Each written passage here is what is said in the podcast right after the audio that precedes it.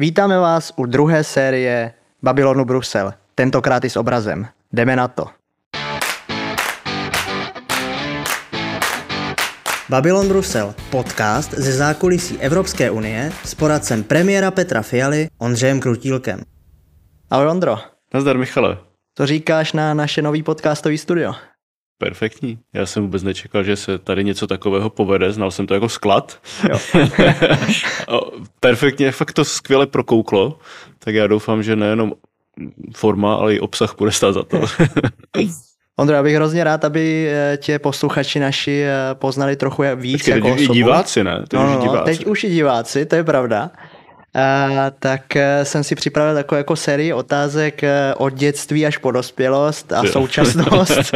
uh, teď jsem se chtěl zeptat, to budeme muset vystřihnout asi, ale když jsi měl první holku, a to je jedno. Uh, pardon. 16. uh,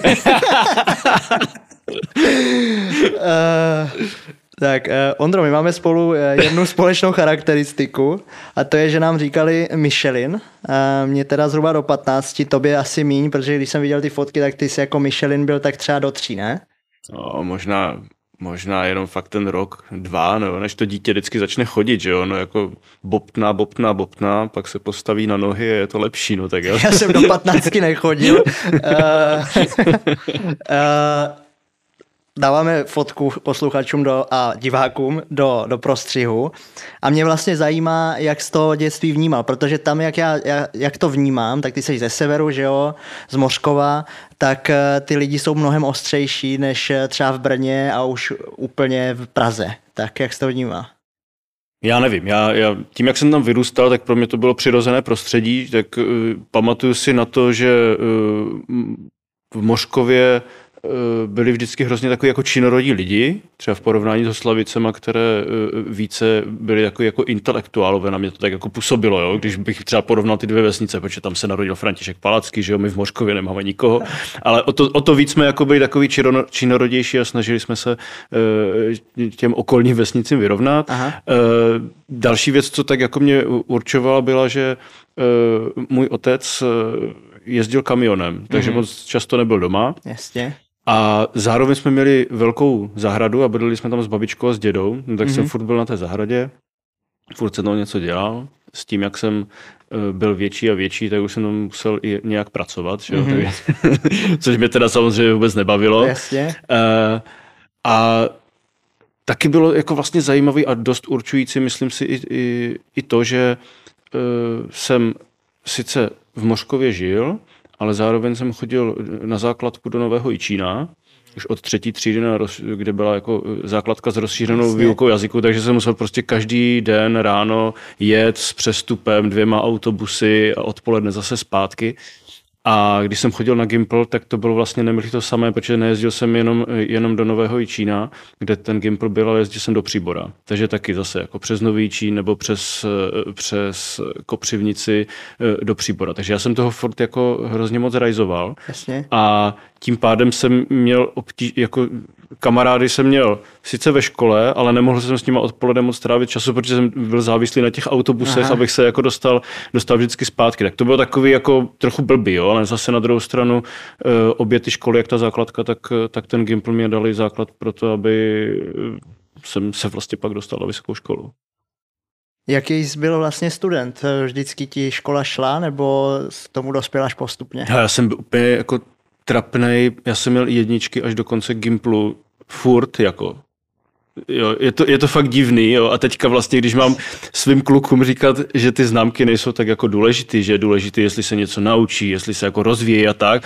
A oni, když se mě zeptají, a jak jsi na tom byl ty, no tak já jim nemůžu být tím příkladem, jo, paradoxně, protože já jim nechci ukazovat a nechci jako jim říkat, hele, tak jako váš tatínek měl samé jedničky, furt, jak Magor, jo. Ale ono to nebylo dáno tím, že, že bych jako že bych ty jedničky chtěl. Mě o ty jedničky nešlo, já jenom jsem se snažil vždycky věci dělat jako co nejlíp jsem uměl.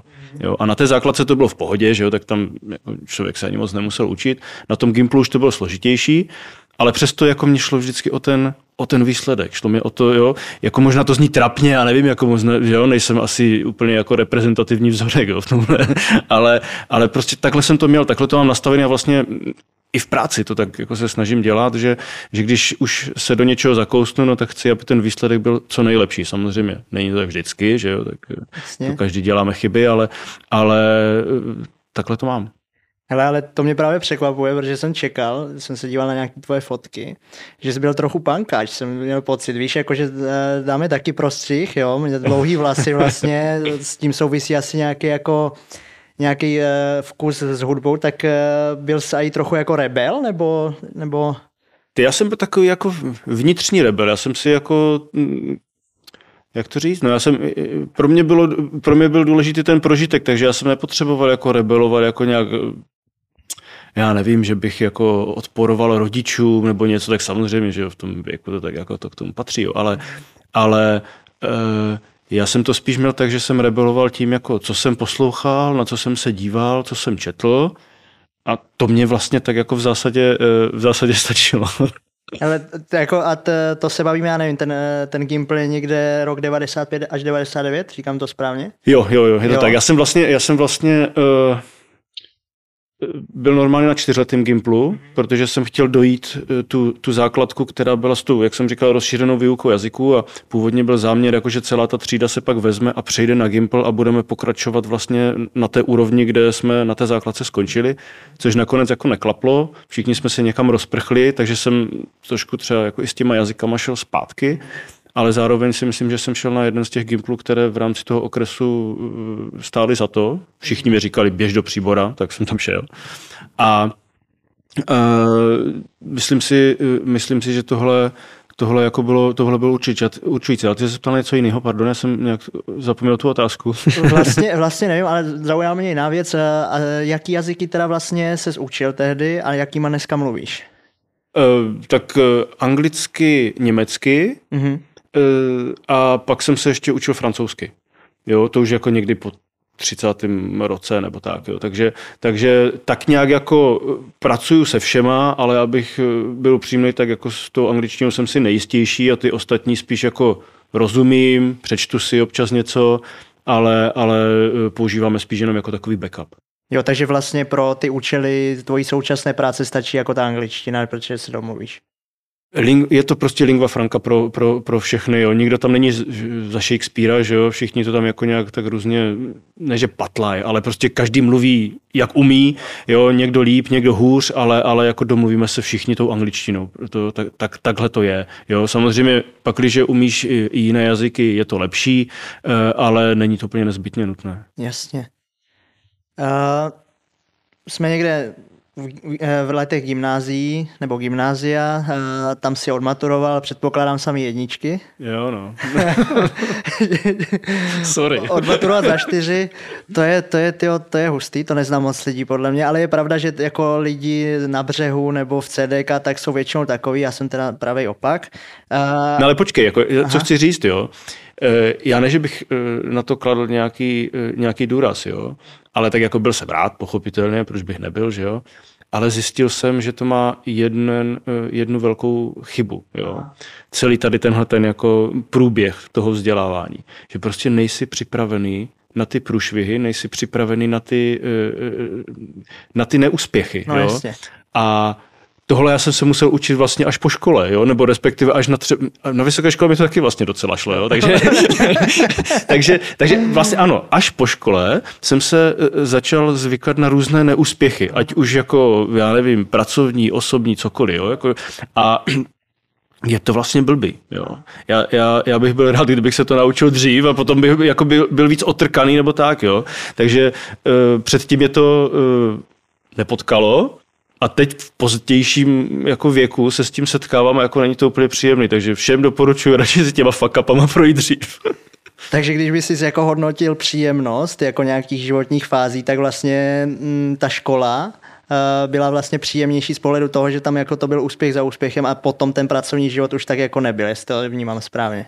To úplně ne, ale přece jenom jako když člověk jako vpluje do toho života a začne makat, tak eh, těch věcí, věmu, všeho možného, jo, a pak jako rodina, děti a tak, tak se to jako, je toho prostě mnohem víc a logicky toho musíš víc zvládnout a eh, právě protože je toho víc, tak to nevždy jako funguje, nevždy to jde. Jo? Takže potom, potom dochází k těm neúspěchům různého druhu a já si myslím, že kdyby jsem měl trochu problémy víc v té škole, takže by mě to vlastně pro ten pozdější život eh, asi víc naučilo.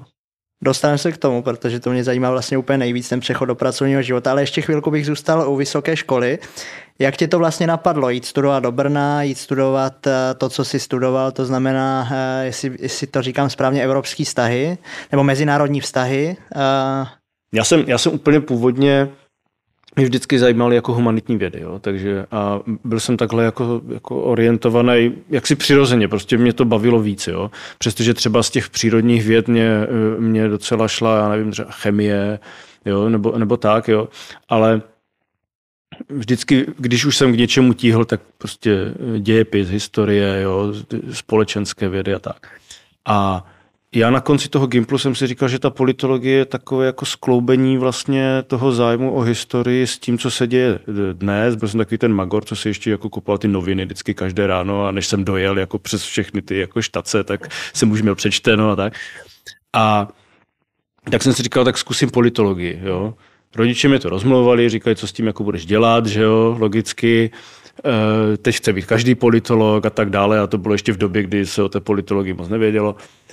Říkají běž na práva a já zase říkám, já si moc jako nevěřím, jestli jako ty práva, jestli bych se tam vůbec dostal, jestli bych to jako vystudoval a tak. Říkají, máš tam jedničky a říkám, no ale i přesto a tak. Prostě nevěřil jsem si jo, jo. v tomhle smyslu. A tak jsem si podal tři přihlášky na politologie, eh, Praha, eh, Brno, Olomouc. Mm-hmm. Praze to neklaplo, tam jako, už, už jenom jako to přijetí, jo. říkají, no přijel kolega z Moravy a bylo hotovo, jo. tak tady to asi nepůjde, i kdyby jsem se tam dostal. Ale e, Brno jsem nějak přijímačky udělal, stejně tak i Olomouc. Aha.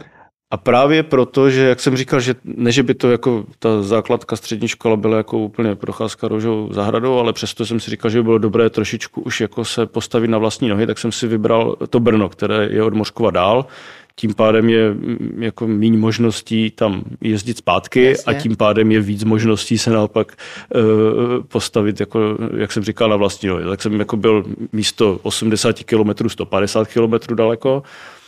Mysl, No a tohle, tohle jako, takhle to vlastně celé začalo. Jo? Moje jakože kariéra v Brně. Jo, jo, jo, to, je, to je jako, já nevím, jako v 19 uvažovat tímhle stylem, jakože už bych se chtěl postavit na vlastní nohy, to je jako, to je zajímavé. Tak víš co, na vlastní nohy ve smyslu, jakože aspoň budu žít sám, samozřejmě Jasně. furt za, za, podpory rodičů, že jo, ale, ale, ale, pro mě to, jako, říkal jsem, že tohle bude jako konečně nějaká zkušenost, kdy jako vypadnu z toho hnízda. A ty přijímačky při, eh, probíhaly tak, že jsi měl jako vstupní pohovor normálně, jo? že kolega z Moravy. Uh, u těch, uh, v té Praze ano, Aha. v Olomouci myslím, že taky, jakože byl nějaký test a potom pohovor. Aha.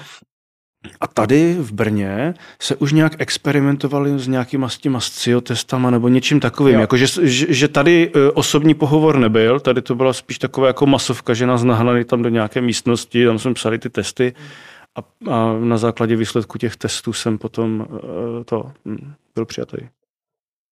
Ty jsi do toho pracovního života vstoupil docela po hlavě. Mně připadalo, když jsem si četl, ty, stou, ty jsi šel do Centra se pro demokracii a kulturu. Pro studium demokracie a kultury. Pro studium no. demokracie a kultury. Četl jsem nějaký připravovanou část rozhovoru od Františka, nebo s Františkem. Ten říkal, že si ho vyhrál tehdy na plný čáře, takže těch fuck upů jako přece jenom v tom pracovním životě minimálně v tom začátku asi moc nebylo, protože byl nejlepší evidentně. Jo, ale tak jako máš takové ty každodenní fuck upy a víš, jak je to, jako, jo, že když máš často jako víc takových těch menších neúspěchů, tak je to často horší než jako jeden velký, jo. Ale, ale je pravda, že tady se to vlastně povedlo, eh, protože já jsem skončil, eh, skončil v roce 2004, bylo mě 23, měl jsem udělaný jako, udělanýho magistra a teď jako tak, tak čtu a vidím, že v CDK, které jsem znal, protože jsem si tam kupoval knížky pro studium, takže tam hledají někoho na pozici analytika evropské legislativy. Říkám, ty jo, dobrý, tak jako to zní dobře, e, nějak to koresponduje s tím, co jsem vystudoval, protože potom to jsem neřekl, že já jsem, já jsem z té politologie pak eh, vlastně zběhl k těm, k těm evropským studiím a magistra už mám jako z evropských studií.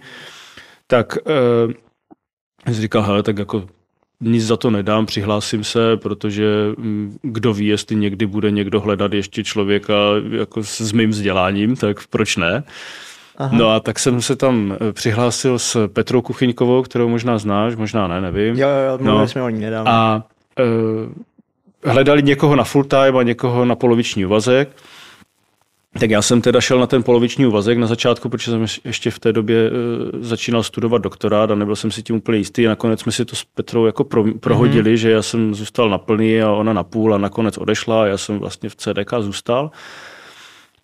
A byla to strašně zajímavá zkušenost, jo, protože já jsem vlastně nikdy o žádnou práci nežádal. Jo. A tam najednou jsem jako přišel a dostal jsem eh, po pohovoru jsem dostal ještě eh, za úkol napsat dvě nějaké analýzy a teď já jsem si říkal, jak to jako budu dělat, jo. teď jsem tomu věnoval nějak jo, začátek toho léta, to jsem chtěl užít po vysoké škole, že někde pojedu a tak a nic, zapsal jsem tam jo, v potu tváře. E, ještě do dneska si pamatuju, že se psalo něco o softwarových patentech a o Evropské ústavě. Jo. Evropská ústava je něco, co už ani nikdo teď neví, co to je. No, jasně, jasně. Ale až potom jsem zjistil, že vlastně eh, smyslem bylo zjistit, jestli se umíme orientovat eh, v problémech, které, se kterými jsme vlastně doposud nebyli vůbec konfrontovaní, a jestli v případě té Evropské ústavy jako jsme ideově na správné straně A eh, až potom jsem zjistil, že vlastně se eh, hledá někdo, kdo by spolupracoval s Evropským parlamentem, respektive s eh, europoslancem Hinkem Fajmonem, který byl tehdy čerstvě zvolený za, za europoslance. A pochopil jsem, že teda takhle to bude celé, takhle to bude vypadat, takhle to bude fungovat. Já jsem byl vlastně rád, já jsem k tomu jako přičichl, říkal jsem si tak fajn, proč ne? A ty jsi dělal prostě analytiku té legislativy už úplně od začátku v CDK. Jo, jo, jo. jo, jo, jo, jo. To znamená, že my jsme vlastně postupně dostávali eh, na stůl věci, se kterými byl eh, Hinek konfrontovaný. No dělali jsme mu, připravovali jsme mu podklady, říkali jsme mu, jestli do toho má jít, nemá jít, jako myslím třeba zpravodaj, Stevenový zpravodaj, eh, jak se k tomu stavět, jo, s kým se o tom třeba bavit v Česku, aby, abychom měli nějakou jako zpětnou vazbu a tak. Takže já jsem do toho vlastně vpadl tak jako eh, hodně narychlo. A v ten moment jsem si uvědomil, že škola mi dala jako perfektní základ, eh, co se týče toho, jak pracovat s informacemi. Ale já jsem třeba poprvé vlastně viděl návrh nějaké směrnice jo, nebo nařízení a tak si říkal, no, tak to je něco, co budu muset já, pokud teda někdo po mně bude chtít někdy něco učit, eh, předat potom dál studentům, jo, aby se s tím vlastně seznámili dřív. Protože já do té doby jsem jako perfektně znal historii EU a, nebo jako celého toho integračního procesu, že jo, znal jsem ty politiky, kterým se, kterým se EU věnuje, ale prostě nikdy jsem neměl v ruce to, jak to reálně jako vypadá. Jo? Takže tohle, tohle pro mě jako bylo vlastně hrozně cené. A postupně jsem se do toho eh, vpravoval, vpravoval a teďka je to vlastně přes 20 let, nebo 20 let a furt se učím. No jasně. To je totiž jenom taková vstupka, já myslím, že práva uh, a medicína to jsou dva obory, kde se furt učíš a tvůj obor vlastně jako uh, extrémně souvisí s právem, že jo? Ty jako ta analytika celá jde podle mě za tím právem a možná částečně za nějakýma číslama, ale ty musíš být pořád ponořený v těch Ale jako předpisech. jo, je to tak, ale uh, pro mě je vlastně důležitý ten proces, jak to celé vzniká a zároveň to, uh, co tam je. Jo? Jestli, jestli, jak to dopadá prostě ať už na státy, firmy, občany. Jo? A uh, ty, ty právní věci jsou samozřejmě důležité a přiznám se, že by mě občas jako vyhovovalo, kdybych znal takový ten jako právnický background, úplně jako jo, ten, ten základ, jo. který já nemám. Ale Není to úplně nezbytně nutné, aby člověk eh, rozuměl, rozuměl tomu jako po té právní stránce. Eh, spíš je fakt důležité znát ten proces, vědět kdy, kde a jak přitlačit, aby to, aby to prostě celé zafungovalo jo. v náš prospěch. A tohle si myslím, že, že mě jak studium na FSS v Brně, tak zároveň potom ta analytická praxe, tak tohle mě, myslím, docela dobře naučili. Takže dva čtyři konec školy, eh, nějak, nějaká, doba, nějaká doba v CDK a, a řekněme... No a začátek jako studia doktorátu, který jsem nedokončil, jo. to je dobrý jako říct, jo, jo, jo. protože jsem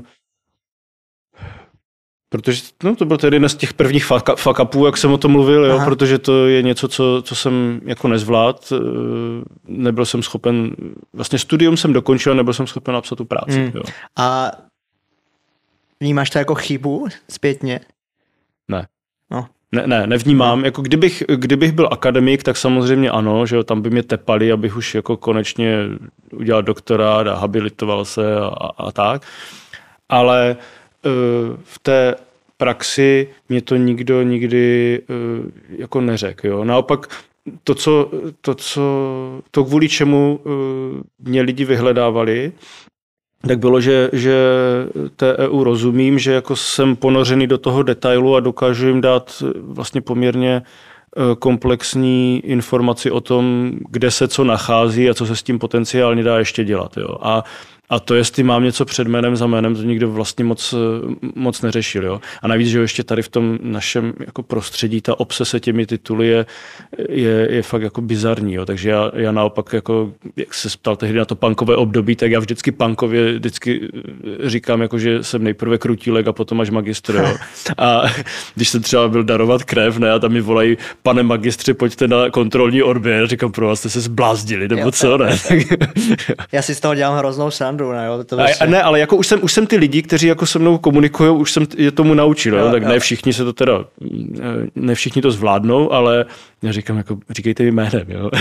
ne, tak já právě, já nevím, Honza Hroudný se teďka stal předsedou mladých konzervativců, kámoši jsou inženýři, magistři, tak já vždycky, když mě volají, tak já říkám, pane předsedo, a já to jako schválně to karikuju, mě no, to jasně, taky přijde no, úplně no. jako zvláštní. OK, já bych trochu odstoupil od toho pracovního života. 2.8 uh, eh, nákup bytu a 2.9 uh, eh, narození prvního syna, máš tři. Dost hektický období, ne? Protože předpokládám, že jako skloubit tu kariéru, byt, ty jsi byl ještě správce domu, jestli to je, nebo domovník, to je domovník, ještě trochu no, rozdíl. No, no, jasně. A, a, a, a syn, tak to teda jako jo, hodně věcí. Jo, bylo to hektické období, ale v tomhle je dobrý to, že člověk, jak je relativně ještě mladý, tak si to neuvědomuje. A neřeší prostě prkotiny. Jo. Takže když ten byt mám pocit, že jsme měli od roku 2006 nebo kdy, jo, to je jedno, ale každopádně jo, jo, jako jo. postupně takhle to, takhle to, nějak, uh, takhle to nějak bylo pos- za sebou.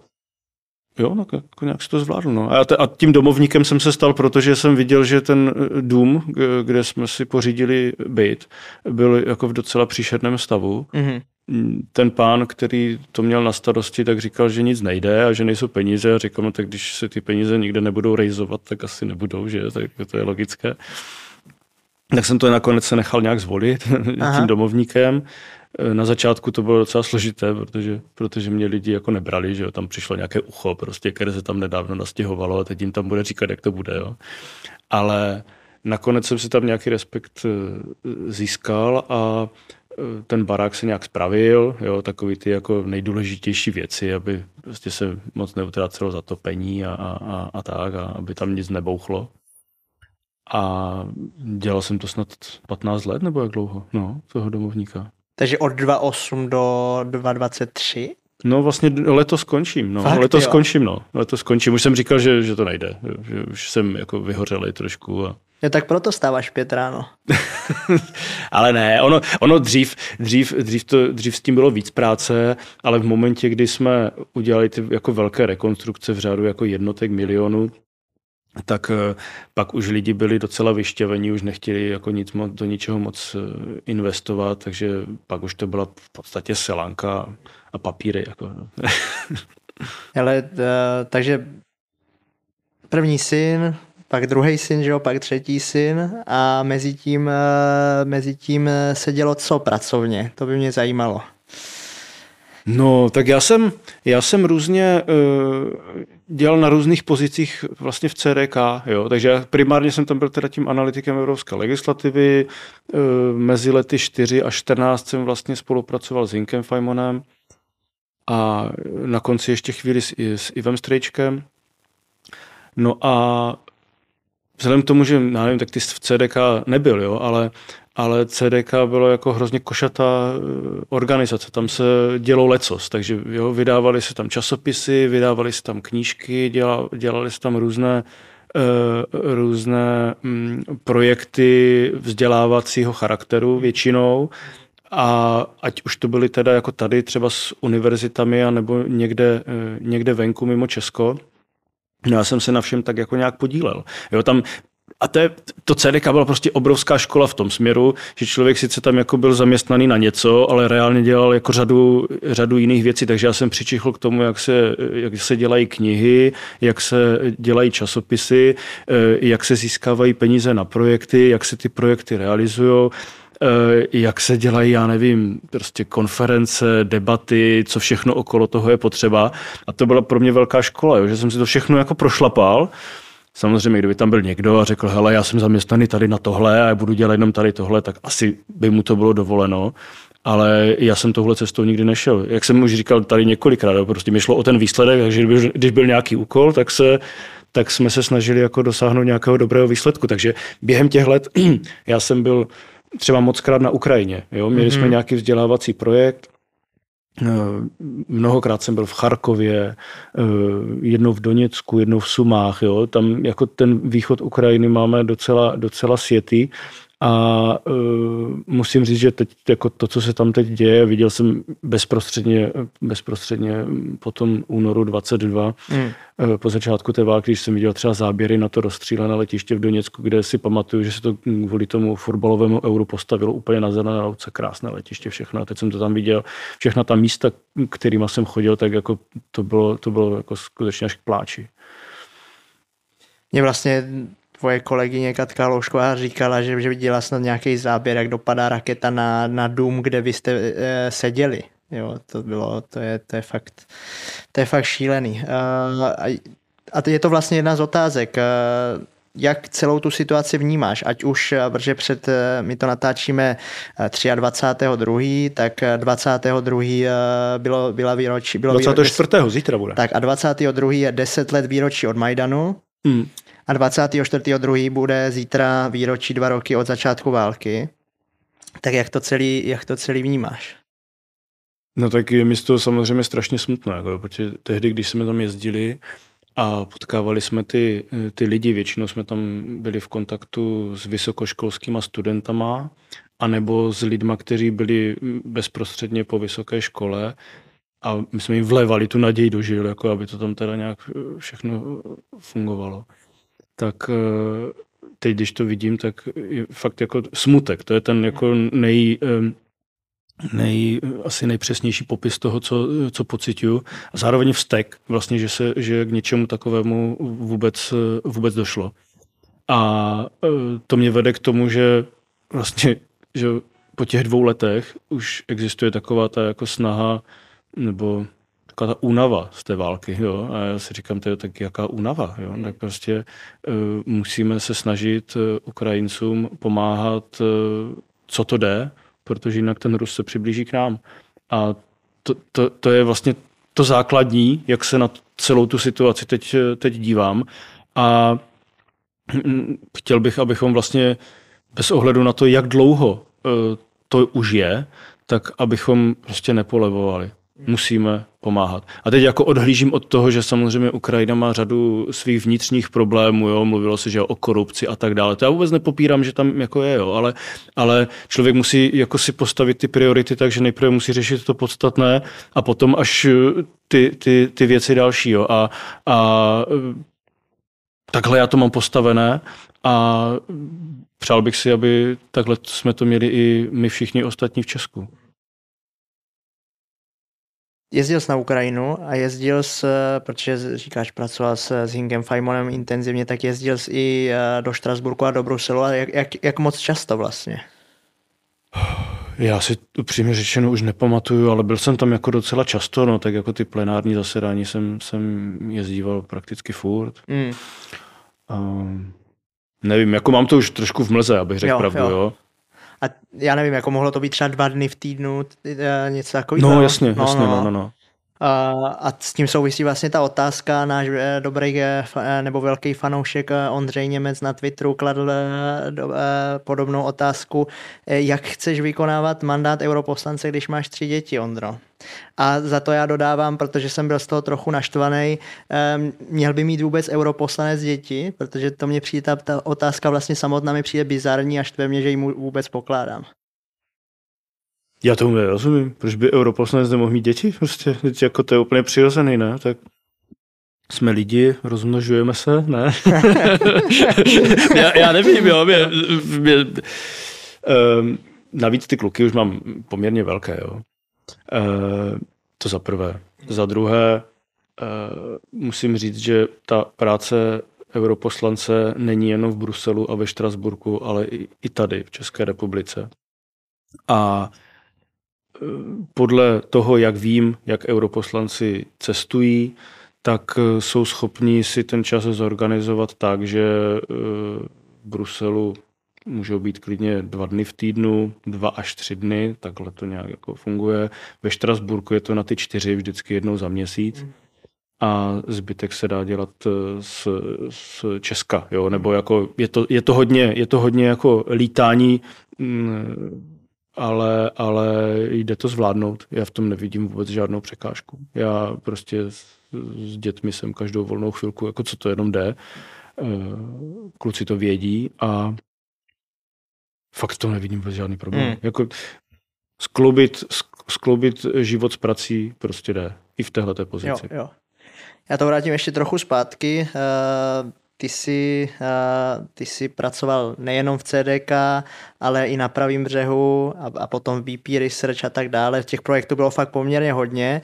Tak uh, na, na jaký jako věci vzpomínáš třeba z tohohle období, já nevím, rok 2015 až 2020? Dokážeš si vybavit? Takže můj, můj život je rozdělen na uh, mandáty Evropského parlamentu, jo? takže od roku 2004 do, do roku 2014 jsem jako dělal s Hinkem. Jo, jo. Eh, pak mezi roky 14 a 19 jsem byl eh, výhradně v Česku. Měli jsme tu firmu BP Research, která Aha. byla zaměřena eh, do značné míry na evropské dotace. A já jsem záhy zjistil, že je to něco, co mě úplně jako nebaví. Mě baví spíš řešit ta, ta pravidla, tu unijní legislativu, než potom, než potom ty peníze. Takže to jsme s Františkem Mikšem nějak eh, dali dohromady a s Hinkem Fajmonem, ale já jsem z toho postupně, postupně vycouval. Mm-hmm. Spíš jsem se věnoval právě těm, těm jiným věcem eh, pravému břehu a zároveň i tomu, a to bylo taky jako jeden velký projekt, eh, ta kniha Evropská unie, jo. Jo, kterou vlastně, kterou napsal Petr Fiala s Markétou Pitrovou a já jsem se podílel jako pomocná vědecká síla vlastně kdysi na tom prvním vydání. Na druhém vydání eh, jsem, eh, jsem vlastně se podělil, takže jsem to v zásadě celé připravil a hmm. oni to pokryli eh, váhami svých autorit. No a u toho třetího vydání už jsem říkal, že už jsem teda jako dost velký na to, že bych teda chtěl být i na té obálce, když jsem to celé napsal, ten, ten update. A oni řekli tak jo. tak, tak, jsme to, tak, jsme to, tak jsme to tak udělali. No a to jsem vlastně v tomhle období dělal, jo, že, že, že jsme připravovali eh, třetí, třetí update té, té knihy Evropská unie. Nedosáhli jsme teda na tisíc stran, já jsem trošku zklamaný, že tam je asi 992 strany nebo kolik. Okay. Jo, takže až se bude dělat čtvrt čtvrtý update, tak doufám, že to teda malinko Ale tak to jste mohli ale dát jako třeba větší mezery, ne? Mohli, mohli, ale tak jo, zase jako nebudem to nafukovat uměle, že jo.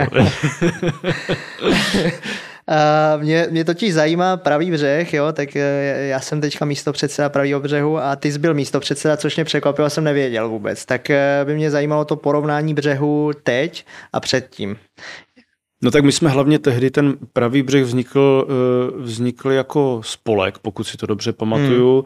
a jako taková protiváha eh, nebo pokus o protiváhu e, Babišovským nebo Babišovým médiím v době, kdy e, koupil Mladou frontu. Jasně. A Ono potom se ukázalo, že ten projekt v tomhle směru byl jako hodně ambiciozní, že, že tam nikdo nebyl úplně na full time a trošičku to jako usnulo.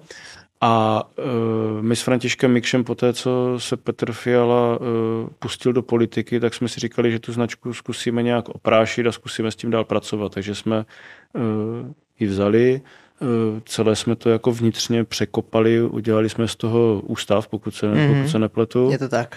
Nepočkej, a... pořád je to spolek, podle mě. Pořád je, je, to, je to pořád spolek, jo? jo? jo, jo. Tak, tak, tak, ale dělali jsme tam prostě nějaké, nějaké úpravy, jako tak, aby, aby vlastně ten, eh, aby to po té organizační stránce, aby to bylo, aby to bylo víc funkční. Jo.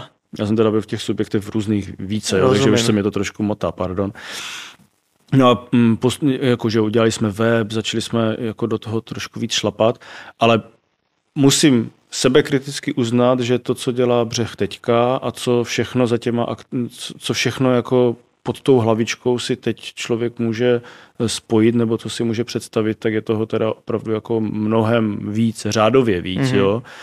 Eh, my s Františkem, to nebudu jako nějak zastírat, prostě jsme trošku víc ze staré školy, takže nám malinko asi utekl vlak, co se týče jako sociálních sítí a tady těchto jako novějších věcí. A to jste schytili za správný konec právě vy až teďka, jo, protože jste do toho, do toho dali svoji mladistvou energii a, a, a srdíčko. Prostě srdíčko, ano, to, to srdíčko, tak to tam je, nepochybně. Ne, že by my jsme do toho srdíčko nedávali, ale ne, je, je to opravdu jako něco úplně jiného, jako pravý břeh před pár lety a teď je, je fakt úplně jako jiný level a jako říkám to fakt jako sebekriticky, že, že my, jsme, my jsme spíš jako se tu značku snažili znovu, znovu nastartovat, dostat do povědomí, no a vy jste to vzali za správný konec a posunuli na mnohem vyšší level. A mě vlastně, jenom bych teda doplnil, že to, že, eh, že bychom na, na břehu ale se rádi jako zase vrátili i do toho intelektuální, intelektuální části, takže jako to je věc, kterou zase jako musím dát kredit vás, vám, že byste jako mnohem více soustředili na ty dlouhodobější projekty, ty vize a tak dále a to jako bych chtěl, aby jsme, aby jsme tu činnost obnovili, jo? aby to bylo nejenom tady ty krátkodobé věci, ale i dlouhodobé projekty. Tak, to, to si myslím, že je určitě dobře a bude, bude fajn, když se na to zase zpátky naváže ale hlavně já si myslím, že my už jsme tady na všech těch různých brněnských platformách, ať už je to prostě CDK, Pravý bře, ale no, i vlastně to BP Research, které jsem říkal, sice dělalo Jasně. jako dotace, ale nejenom výhradně, tak už jsme toho nabádali fakt docela dost a myslím si, že by stálo za to to prostě dát na jednu hromadu a postupně z toho vyzobávat to, co má pořád svou platnost. Souhlas. A to potom, eh, to potom eh, prezentovat, prezentovat na těch platformách, kterým zase rozumíte eh, mnohem lépe vy. Jo, protože zvlášť v té konzervativní politice je důležité připomínat i ty jako věci, které se nám povedly třeba i dřív, nebo které jsou dlouhodobějšího charakteru a ta rychlá doba tomu prostě úplně takhle nenapomáhá. Jo, jo. Tak zkusme to nějak skloubit a myslím, že to bude fungovat souhlas, dobře. Souhlas, souhlas. Třeba když jsme se bavili o té, o té Ukrajině, tak to jsou věci, které jako vy s Petrem Fialou v čele a, a s, s ostatníma lidma z CDK jste říkali jako dlouhodobě, že to k tomu směřuje, že jo? Takže a potom se na tom začátku té války ukázalo, že prostě eh, Petr byl schopen jako se podle mě tím eh, lídrem té Evropy stát tady v tomhle postoji a, a, a tím si vydobít nějaký kredit. Dostáváme se k Petrovi Fialovi, tak eh, jaká je tvoj, tvoj životní příběh s ním, kdy jste se poznali a na čem všem jste spolupracovali? Tak když jsme se poznali, tak někdy ve škole, že jo? Protože, protože byl mým vyučujícím na, na uh, fakultě mm-hmm. a potom, když jsem nastoupil do CDK, tak jsem pochopitelně věděl, že nastupuju do, do, do uh, neziskovky, do think tanku, který, který založil on. Mm-hmm. Jo, ale pořád jsme vlastně uh, okolo sebe spíš tak jako chodili, znali jsme se, že jo, uh, potkávali jsme se ale uh, myslím, že až po tom jeho vstupu do politiky jsme se víc zblížili, začali jsme si tykat a, a uh, prostě máme, máme, máme mnohem jako blížší vztah, jo. takže mm-hmm. známe se prostě cirka nějakých 25 let, plus minus, jo, bych Jasně. řekl, ale, ale těch posledních 10, nevím, 10, 12 let je jako intenzivnějších a jsme, jsme v užším kontaktu. Jak vnímáš tu kritiku jeho a CDK já nevím, já, já si myslím, že to je uh, hledání hledání nějakých šmouch nebo nějakých jako černých míst v životopisu pana premiéra, které tam někdo hledá, aniž zná ten kontext. Takže to většinou potom dopadne jako vždycky, že se jo, tam nic konkrétního hmatatelného eh, nenajde a uh, jenom se to zbytečně nafukuje. Já, já jako myslím si, že takhle nějak to je. Mm. Já jsem u řady těch uh, věcí v CDK byl, vím, jak to tam bylo, vím, jak to tam fungovalo a myslím, že můžu dát jako za, za CDK a jeho fungování ruku do ohně, ačkoliv já jsem nikdy nebyl z těch, mm. kteří by tam měli jakoukoliv rozhodovací pravomoc. Mě na tom vždycky jenom překvapuje, že někdo schopen te, tu roli CDK spochybňovat a když pak přijdeš do knihovny na FSS, tak tam je jako 50% knížek z CDK, jo, takže to mě přijde úplně bizarní, jako kolik vlastně jako té vědecké činnosti se tam udělalo. Já myslím, že oni mají snad 650 publikací a za těch, já nevím, 25 a 20 let fungování, takže úplně jako neuvěřitelný. A, a, a tak. A tak. Prostě za CDK je vidět práce. Ať si říká každý, kdo chce, co chce, prostě takhle to je. E, jsou tam hmatatelné výsledky. Ty knížky jsou jedny z těch nejhmatatelnějších, ale pak jsou i jako řada časopisů, které, které tam vznikly a e, které nabídly prostor i řadě třeba jako mladších lidí, kteří potom postupem času se stali úspěšnými ve svých oborech.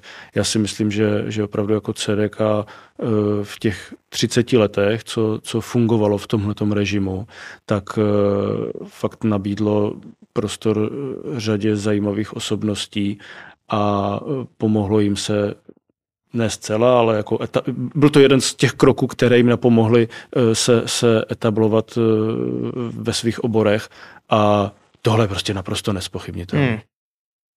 Rok 2019, první kampaň a dost proměna, ne? Protože seš analytik a najednou seš člověk, který kandiduje na čtvrtém místě do Evropského parlamentu.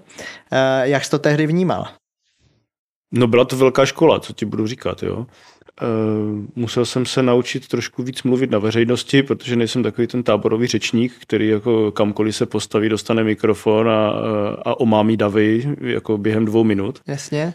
Ale uh, vzpomínám na to vlastně strašně rád. Jo. Poznal jsem hromadu zajímavých lidí a to není kliše, to fakt jako je pro mě strašně cená zkušenost, že jsem sjel Česko, ne že celé, ale jako uh, řadu regionů postupně. Poznal jsem, kolik lidí tady uh, dělá zajímavé věci, jak jsou sebevědomí, jak jsou zapálení do těch věcí.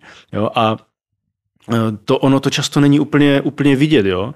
A uvědomil jsem si, že fakt uh, tahle země má obrovský potenciál mm. a uh, pro, pro mě to bylo jako velké překvapení. Jo. Já jsem to tak jako tušil, ale neměl jsem tu bezprostřední zkušenost a tohle, eh, ta, tahle kampaň mi, eh, mi, to, mi to dala.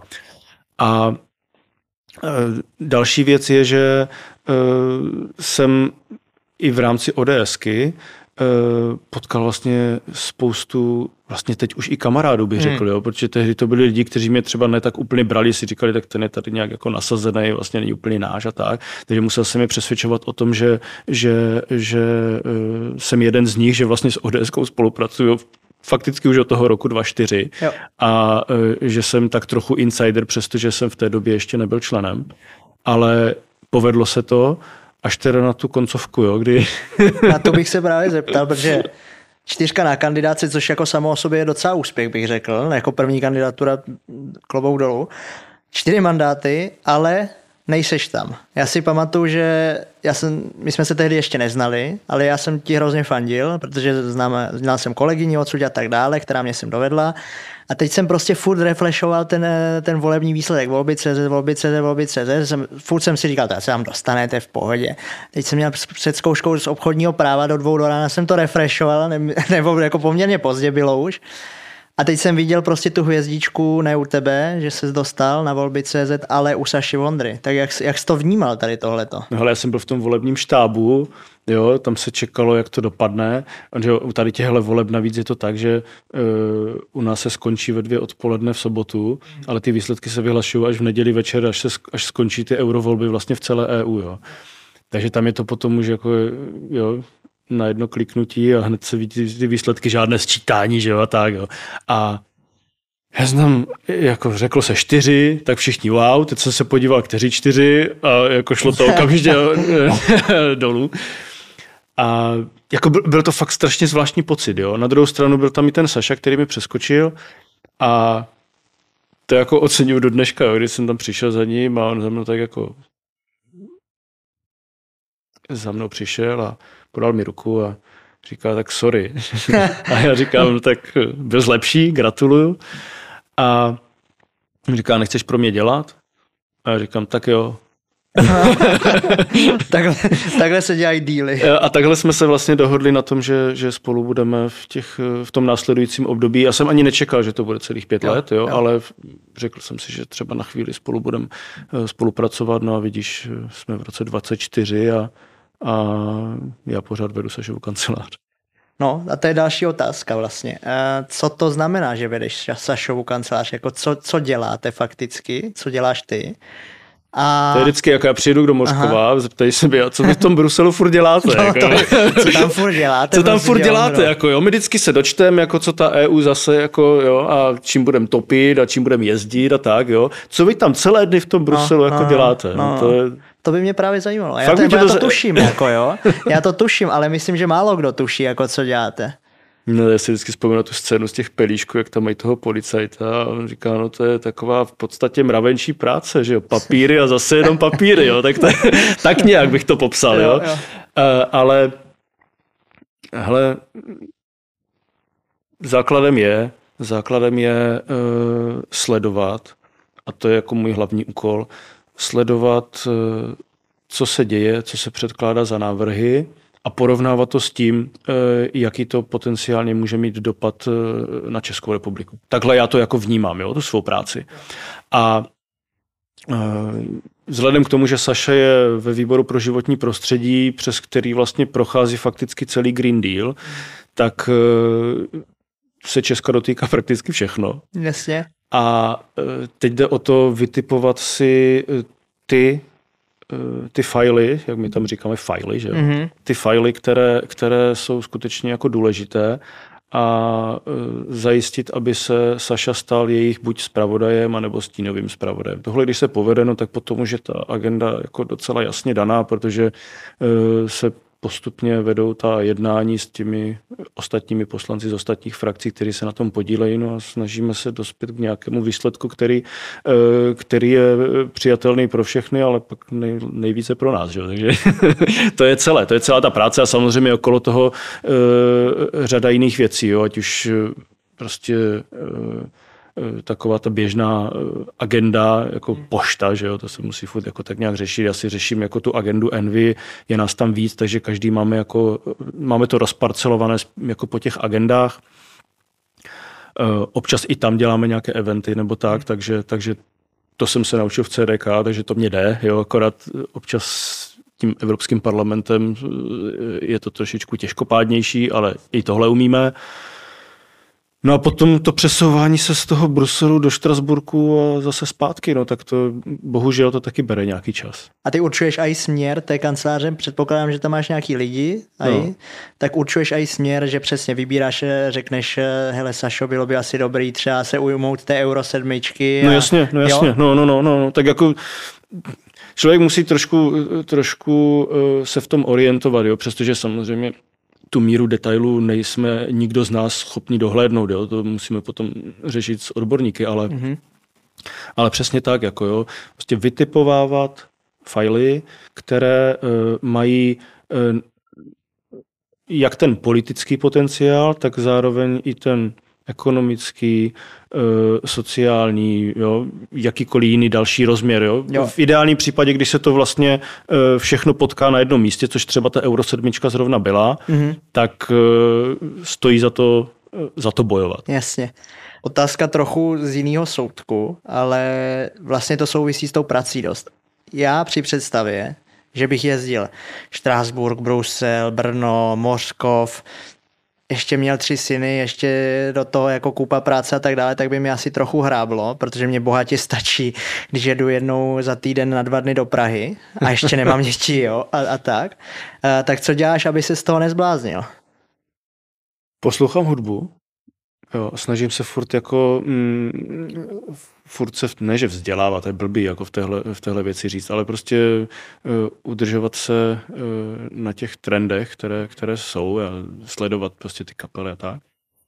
A chodím do lesa, chodím jako po lesích, vezmu si vždycky akorát vodu, džerky, horálku, hůlky a vyrazíme, vyrazíme, prostě, vyrazíme prostě ven, to je, to je úplně perfektní. Nedívám se nalevo, napravo, prostě ujdem 20 kilometrů, vrátíme se zpátky úplně hotový, dáme si, dáme si pár, eh, pár bazénů, eh, zakončíme to v sauně a úplně jako, to, to, je, to je pro mě jako optimální, optimální relax. A pak samozřejmě jako knížky, jo, že snažím se, snažím se číst něco jiného, než jsou jako návrhy legislativy. Takže prostě beletry, já musím jako úplně vypnout, úplně dělat něco, něco, něco jiného. No. A, a hudba, to mě, to mě baví jako taková ta jako nezávislá česká scéna, já jsem k tomu vždycky jako tíhnul. Takže eh, Dřív jsem hodně poslouchal jako český, český underground, jo, takové jako plastiky a DG307 a umělou hmotu a tady tyhle ty kapely, to mě jako, jako hrozně bavilo, jo, někdy, někdy, někdy jako v tom pubertálním, postpubertálním věku. Uh, teďka spíš jako jedu, jedu takové ty, já nevím, pořád, pořád jako žiju mentálně, co se týče hudby v devadesátkách, jako pro mě to vlastně tam jako začalo a skončilo.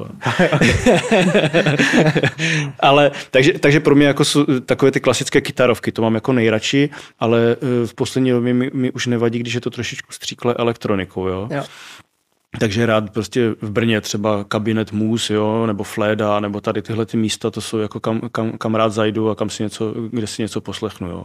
Prostě kapely, já nevím, jako Kale, Kitchen, prostě, já nevím, První hoře, jo, eh, Květy, to mám, ty, tyhle mám jako fakt strašně rád, jo, protože pořád to nějak jako navazuje na to, co jsem dřív poslouchával a, a, a uh, pořád mě to prostě baví, no. Mm. Evropskému parlamentu, dalším volbám a uh, tomu, co budeš dělat, až budeš europoslanec, protože já neříkám když, já vím, že až. Uh, kdyby si měl dát, se budeme, věnovat, e, se budeme věnovat v dalším díle, ale kdyby si měl dát jeden cíl, co jako europoslanec v roce 2024 až 2029 uděláš, tak co by to bylo? Chtěl bych, aby jsme EU v Česku přestali vnímat takovou tu optikou, jako že je to buď úplně celé špatně, anebo je to úplně skvělé. Prostě brát ji jako něco, e, čeho jsme členy, čeho jsme součástí, co můžeme ovlivňovat a e, s tímhle jako otevřeným hledím vlastně do toho, do toho jít, protože to je jediná cesta, e, která nám zajistí e, komfortní budoucnost v rámci, e, v rámci Evropské unie. Protože když se na tom budeme podílet i my sami, tak to, e, tak to bude e, prostě o level 2 výš, než je tomu teďka. Já si myslím, že se to za poslední dobu e, docela zlepšilo ale furt je na čem dělat. Jo. Takže já chci být takovým tím eh, mechanismem včasného varování. Jo.